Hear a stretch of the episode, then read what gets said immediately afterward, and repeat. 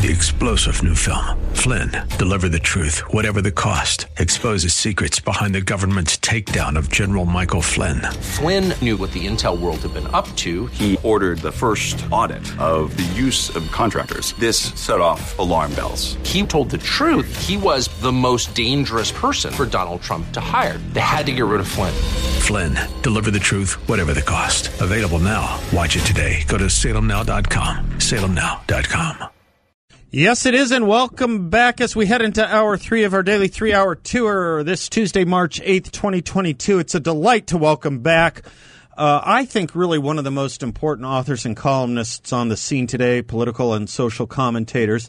Uh, you uh, ignore her work, I think, at misunderstanding the culture's peril. Her name is Batya Ungar Sargon. Her most recent book, Bad News How Woke Media is undermining democracy. She's also the uh, deputy editor of the opinion pages at the at uh, Newsweek, Newsweek.com.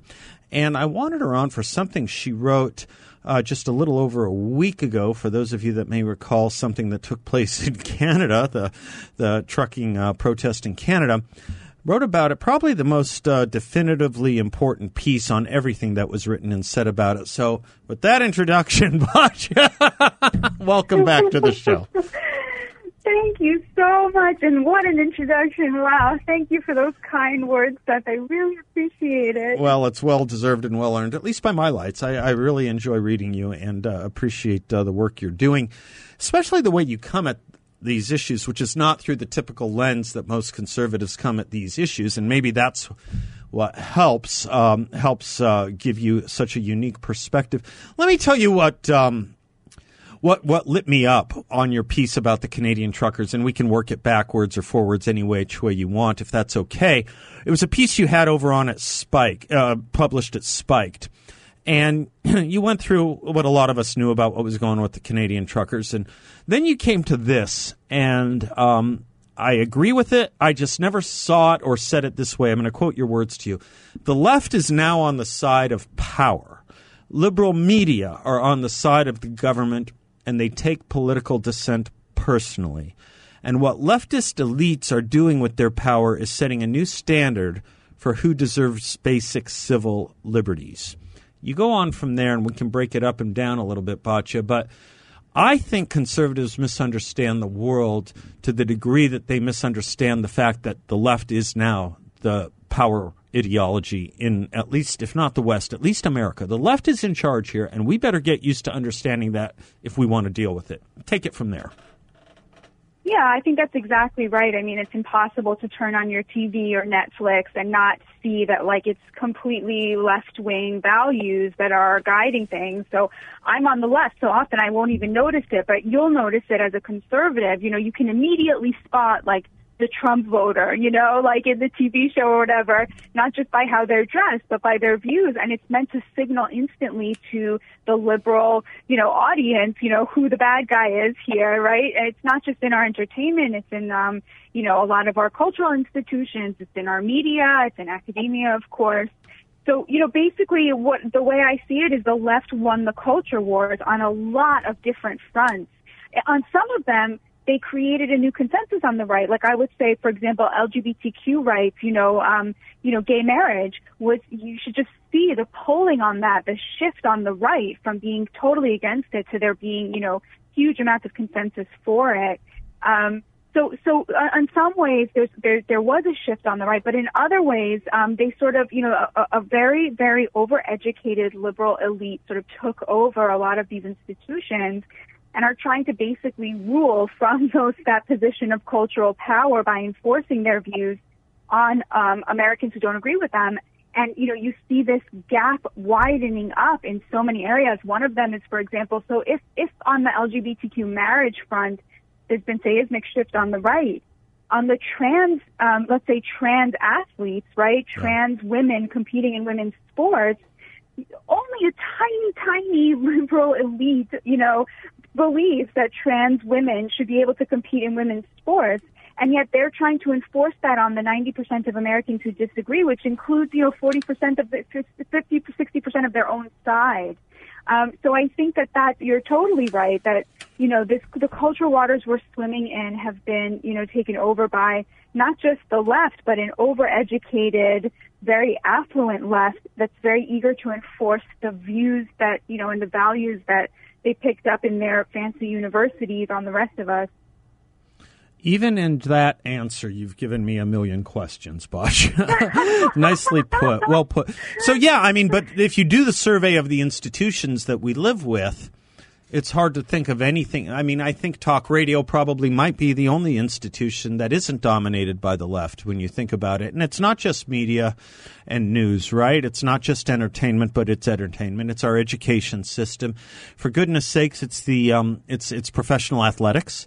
Uh, something that I don't know if you remember Michael Barone's thesis of hard America versus soft America came out around 2002 soft America, he said, you know, was your schools, your feel good kind of stuff, your self esteem institutions. Hard America was people who trained by, you know, with live fire, your military, if you think of it that way. But even the military, I think, at least at the at the leadership level, at the general class, even that looks more and more like a sociology department at Harvard than what we think of of the military, doesn't it? I mean, you know, if you see some of the stuff yeah. that's coming out of them, so it is. It's it's. Um, I think important to recognize there's there there are very few, if any, institutions that are not run by the left these days.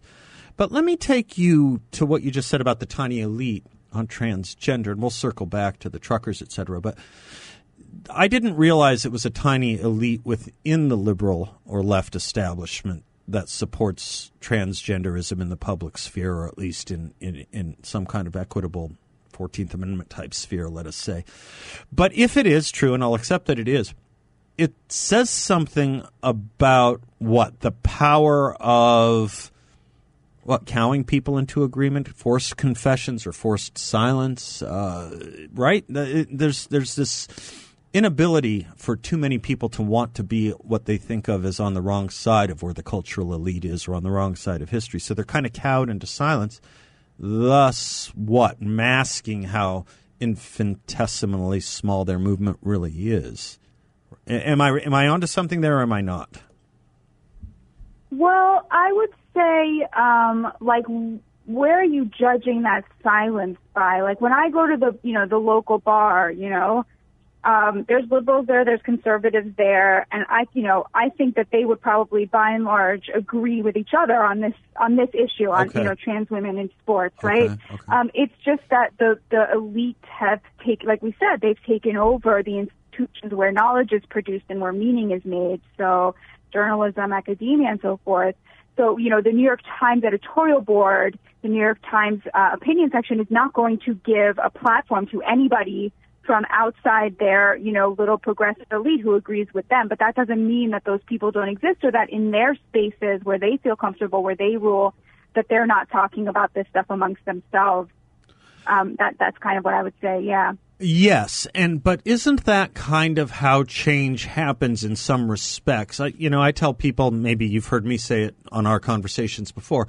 I'm less worried about the committed ideological leftist than I am the apolitical, let's say, mom or soccer mom who, you know, reads about this stuff occasionally in the New York Times or the Arizona Republic or hears about it on CNN. The kid comes home with a new curricula, uh, a transgender curricula or a more equitable curricula that involves critical race theory. And the mom says, Oh, yeah, no, I read about that. I heard about it. It's a good idea without knowing what you and I know about this stuff. That's who I worry about. So I worry about that cultural elite if it's not respond if it's not met with um, met with you know a counter position or a counter argument. Um, I guess um, I'm maybe more of a populist than you. I really believe in the wisdom of the crowd Good. and in the common sense. Good. You know, like in 1984, he has this um, this great line about how um, you know uh, the the heresy of heresies is common sense, right? And yep. I, I think that there's something really to that. So I think change happens, you know, change like Dr. King change, like, you know, marriage equality, like that stuff happened because the moral arc of the universe was bending towards justice. I don't think that the kind of woke ideology that is not just, that is anti-just, that is discriminatory, that is bigoted, I don't think that that's going to, you know, that now that elite is going to be able to lead people in that direction. And I, and I don't think that the change that happened, you know, Dr. King's change was not led by the elites. You know, was, of course the elites were involved in it, but I think that there was a lot, you know, groundswell of public support for that from the people who came to understand, you know, the error of their ways. Um, so I, I, I guess I have a little bit more trust, and I, I think it's so funny, like you know, the irony. If you told me five years ago that the forefront of like revolutionary power was going to be you know, truck drivers or soccer moms, you know, parents saying actually like it's our job to teach our children, you know, about sex and, and what sex they are and so forth, at least, you know, until they're in, you know, high school. I, I think if you told me that that was going to have this kind of like revolutionary side oh, to it, yeah, no, you're right you. about. It. Let me take a quick commercial break and pick up with this on you. But let me point the question back to you. Maybe over the break, you can think about an answer on the way back. Do you think, using that George Orwell construction, do you think common sense is still in the mainstream here? Sounds like maybe you do, but let's talk about that when we come back. I'm Seth Leibsohn. She's Batya Ungar Sargon from Newsweek, and of course, her book. We'll be right back.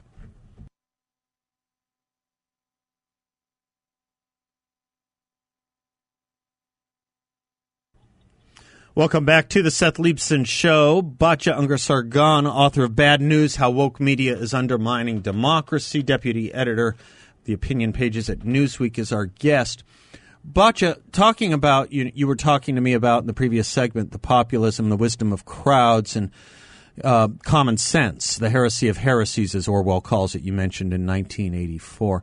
Do you think common sense is still in the mainstream? You think we are a country or a society that still abides mostly by common sense?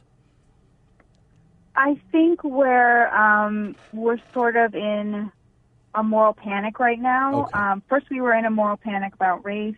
Then Yeah. we were in a moral panic about COVID. Now we're in a moral panic about Ukraine.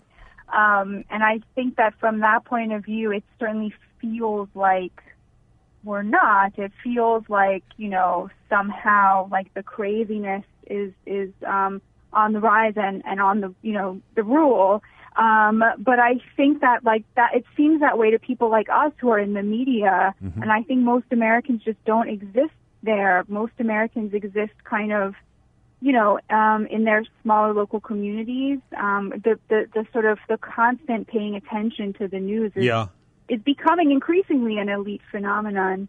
Um, so I, I think that from that point of view, like in our day to day, like clearly, like if you look at COVID, like despite the attempt by the elites to enforce this COVID zero um, worldview and you know um, way of life and restrictionist policies, it's just so clear that America is no longer there. And it was really like again the wisdom of the crowd Yeah. and common sense that that that prevailed there. So that gave me a lot of hope to see that. Yeah, for sure. You're right about that. It, it, it, it did. It does seem to have come around. Um, it took a while, and there was a lot of cost to it, but it does seem to have come around. Well, you said the moral panic of race. Let's talk about that for just half a moment, too, if we can.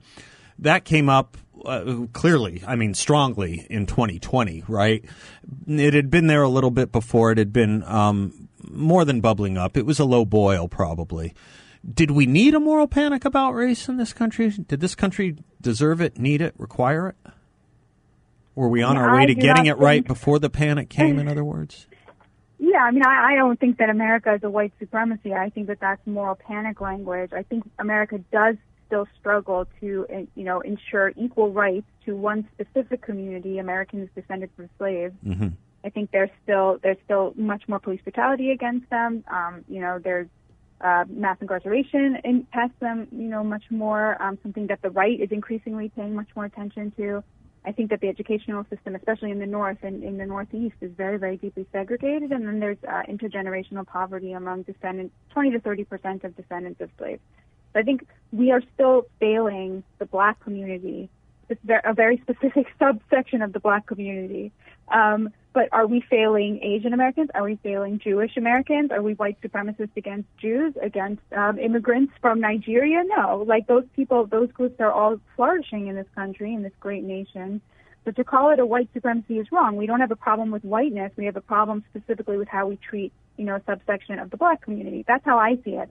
So to me, the the attempt to say, you know, America's a white supremacy just lets you off the hook for the actual problems, right? It, it generalizes the problems to such a degree to where you're combating Islamophobia and anti-LGBTQ segment that is vanishing, Mm-hmm, right? Mm-hmm, As opposed mm-hmm. to fighting for equal rights for the one community that we keep failing over and over.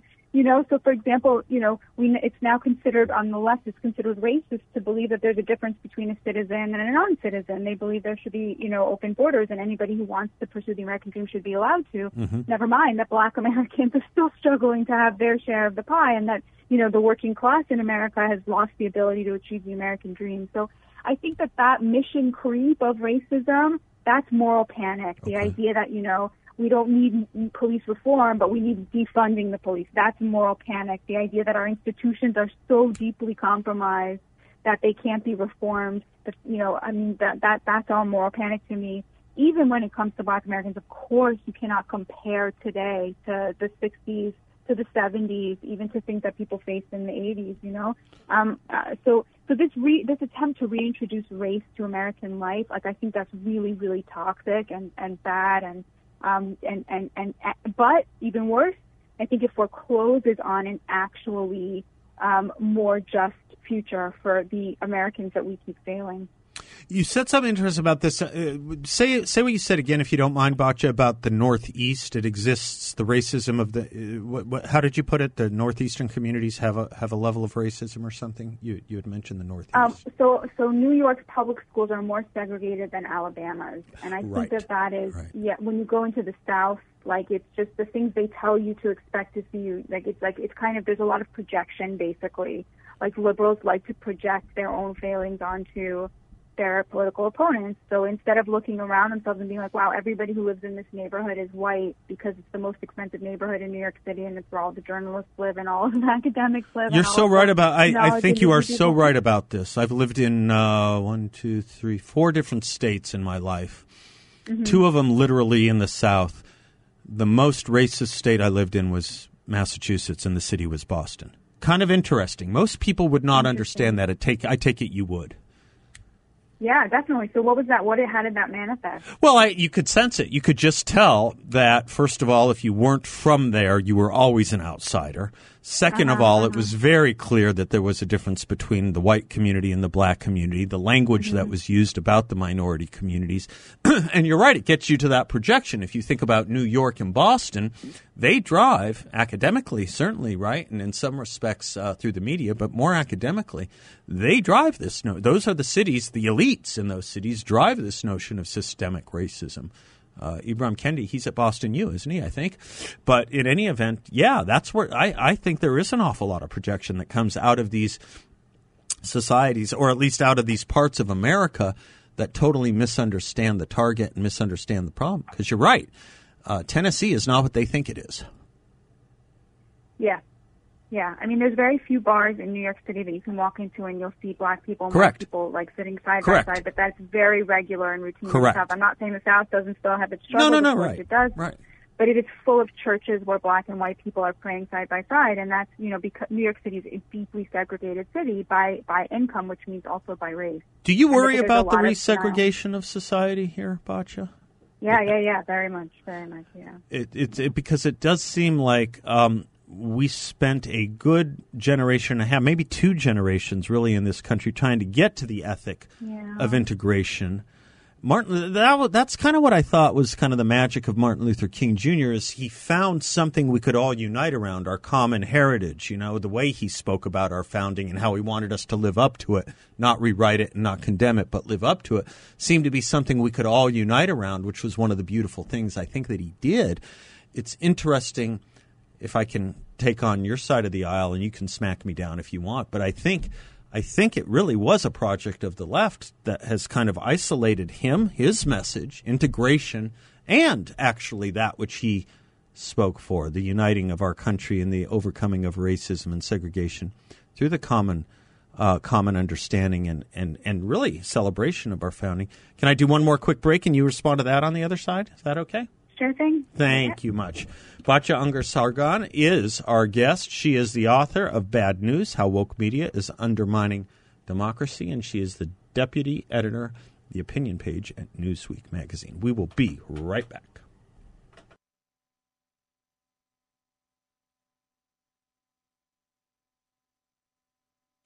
Welcome back to the Seth Leibsohn Show, brought to you from the Guns Etc. studios. Batya Ungar Sargon is our guest. She is the author of Bad News How Woke Media is Undermining Democracy. She is the deputy opinion editor at Newsweek magazine. You can follow her on Twitter at B.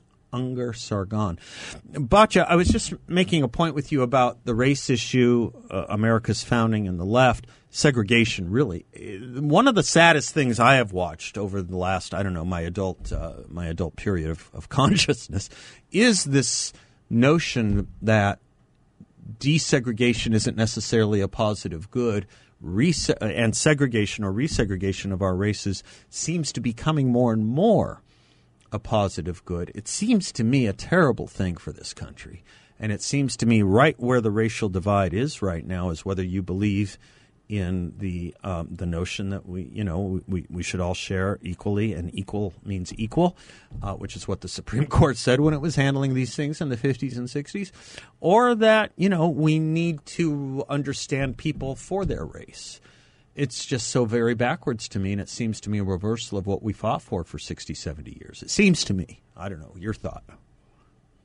No, I totally agree with you. I mean, Dr. King is my hero, and I every day I try to, you know, I, I feel like I'm answerable to God and I'm answerable to Dr. King. And, uh-huh. you know, both of them are, are, you know, things I think about all the time. Am I, am I, you know, being a good Jew and am I being a good follower of Dr. King? Yeah. And, um, I, I, I think that it's, um, um, it's shocking to see the reversal of his vision to where, you know, he's, you know, his dream was for us to live in a colorblind society and that now is considered to be racist by, you know, leftist elites and, of course, you know, my book is about how this is all really about class. It's right. not about race at all. Right. Um, right. Know, there's sort of a, a, growing class divide in America.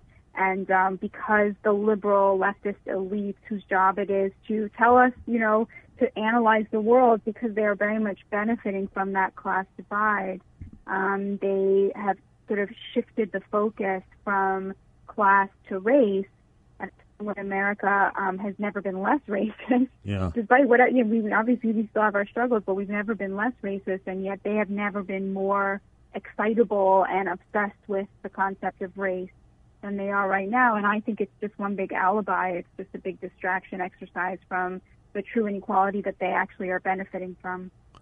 Well, Todd, yeah, that, so that takes us back to where we began, which is the divide you see based on class. You saw this uh, in sharp relief with the response and reaction to the trucker protest in, in Canada.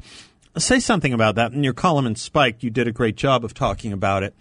But I suppose one of the ironies of our time, ironies of history, cite Reinhold Niebuhr, is that um, is that you would have thought a protest movement in the spirit of King, in the spirit of Thoreau, in the spirit of Gandhi would have garnered and had the support of liberalism and leftism, particularly a working class, right? I mean, there was there's it's hard to imagine a more working class genre or or species than than than than truckers, right?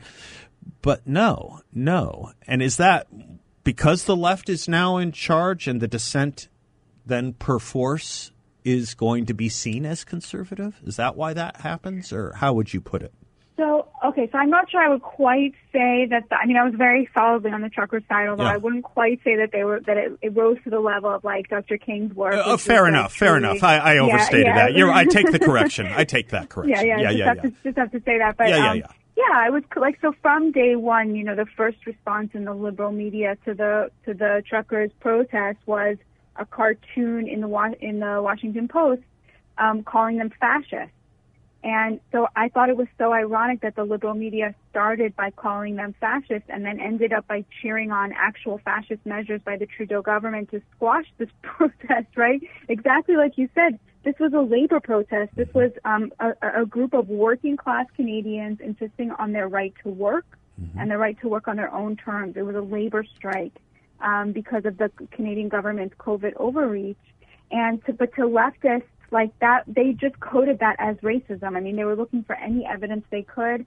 Um, they found one Confederate flag at a protest of 100,000 people, and then they found swastikas. One of them was just a swastika, it's true, but most of the swastikas were basically people making that odious comparison between COVID overreach and the Holocaust, which I'm on record saying over and over, I find that comparison odious. Of but course. the people making that comparison are not Nazis. That's They're right. talking about how evil the Nazis are, right? right. And that That's Trudeau right. is just as evil as the Nazis. That's right? right. But instead, Trudeau himself over and over called them Nazis and racist.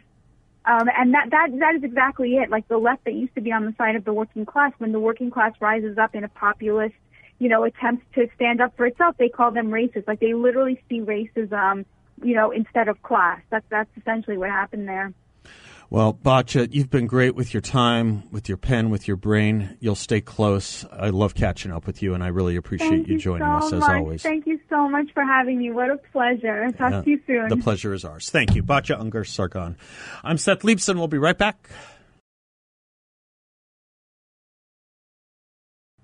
Welcome back to the Seth Leibsohn Show, parts of which are brought to you by Balance of Nature, Whole Food Nutrition, pure potent plant power, 100% natural. Their fruits and veggies are what I take every day, have been doing so for three years, haven't gotten sick with it. I can't uh, guarantee that, obviously, as a, as a uh, FDA approved statement. I'm just telling you my experience and the experience of my friends who have taken it as well. I mean, all you get are fruits and vegetables and heavy doses of them in their vegetarian capsules. Nothing else is added, and it's third party tested for any kinds of impurities, metals, you name it. It's just all natural. That's it. No added sugar, no added nothing. Balance of Nature. Balanceofnature.com for the best value on their fruits and veggies.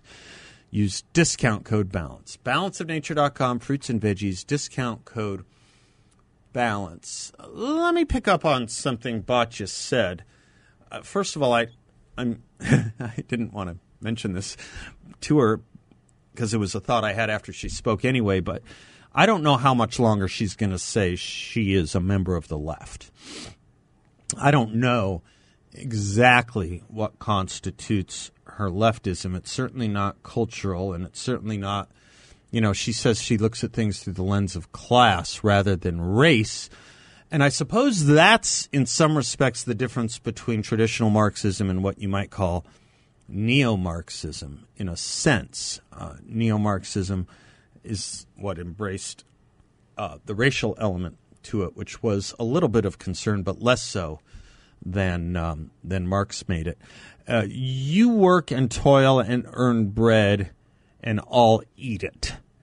That was the concern Abraham Lincoln had. He said there are two principles that have stood face to face from the beginning of time and will continue to struggle. The one is the common right of humanity, and the other is the divine right of kings. It is the same principle in whatever shape it develops itself. It's the same spirit that says he, quoting Lincoln, you work and toil and earn bread, and I'll eat it. No matter in what shape it comes, whether from the mouth of a king who seeks to bestride the people of his own nation and live by the fruit of their labor, or from one race of men as an apology for enslaving another race. It is the same tyrannical principle. So I am glad she is looking at this as a class issue, particularly when it comes to what the truckers in Canada and what I guess the truckers also on the Northeast are protesting, which is the regulations, rules, and policies over COVID, which truly were accelerated against the classes. It was very easy, very easy for people with fancy titles to wield those titles, to wield those titles and proclaim rules they themselves did not live by but forced others to live by. How many photos did we have to see of fancy galas and fundraisers or just even political leaders dining out at restaurants maskless while those who were serving them half of whom seemed to be POs, people of color, minor, racial minorities, but all of them having to live under the, shall we say, COVID protocols of masking. Um, how, how often did we see that? You had the servants who had to do the masking. You had the overlords and the uh, and the uh, and the uh, gentry class uh, uh, that didn't have to live by them. And note note who made the rules. Note who made the rules. You know, of for and by the people. Not hardly. Not really. Those who made the rules were the most elite of the elite, were they not? They were people you had never heard of or ever voted into office for the most part. I mean, I suppose if you had followed epidemiology or maybe the AIDS crisis in the uh, 80s, you would have known who Anthony Fauci is, but I didn't. Uh, I mean, I followed it in the 80s and I still didn't remember Anthony Fauci. I didn't know Anthony Fauci was until uh, probably January of 2020. Bill, did you know who Anthony Fauci? Right, S- same, right. So we became this this concern that a lot of us have had about you know progressive leadership in this country was leadership by an unelected elite class, and you know there is no better um, representation of that than the epidemiologists at the CDC or organ, other other other other physicians and experts, quote unquote experts, um, that uh, were never elected, uh, but made rules for us. And this is obviously, if or those of you who listen to the show regularly, where I would invoke C.S. Lewis yet again in his Screwtape Letters. It's actually in the introduction of his Screwtape Letters where he writes, The greatest evil is not done now in those sordid dens of crimes that Dickens loved to paint. It is not even done in concentration camps and labor camps. In those we see its final result. But it is conceived and ordered, moved, seconded, carried, and minuted in clear, carpeted, warmed, and well lit offices by quiet men with collars and cut fingernails and smooth shaven cheeks who do not need to raise their voice. It's a good point when you think about it. Joe Biden, well, he more often lowers his voice, but he can he can you've seen him on the campaign trail. He can he can let out a, a wail and a belt. You've seen uh, the same from Kamala Harris. You've seen the same from you know Republicans, Donald Trump. I mean, they know how to raise their voice. You've never seen Rochelle Walensky or Anthony Fauci or Redfield or any of these people, any of these non elected leaders, these non political leaders, raising their voice for emphasis. You know why they don't need to? They don't need to by dint of their very existence, job, and certifications and expertise and credentials and the bowing down to them that we have conceded so much of our power of for and by the people. That power we have given it to them. This is the rule by the elites. And it, by elites, it's immediately going to be a class thing. So, you know, maybe the Democratic Party needs to stop lecturing us about their care for the common man, the middle class, and the lower class. It's the last thing they care about anymore. The last. And maybe the first thing the conservative movement cares about. And Batya Ungar Sargon. I'm Seth. We'll be right back.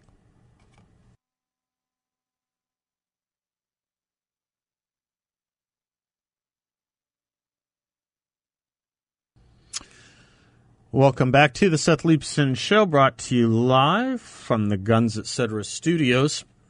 Thank you for spending some of your afternoon with us. Really appreciate it. I started the show, I'll end where I started in my monologue, talking about, um, you know, the effort to erase so much of our history, the effort to erase so much of our leadership, which ha- uh, leaders of great leaders of our history is a better way to put it, which is the effort really to instantiate not just progressivism but relativism. This was the point of my monologue, and that was the exact opposing point of our founding, which was based on right and wrong,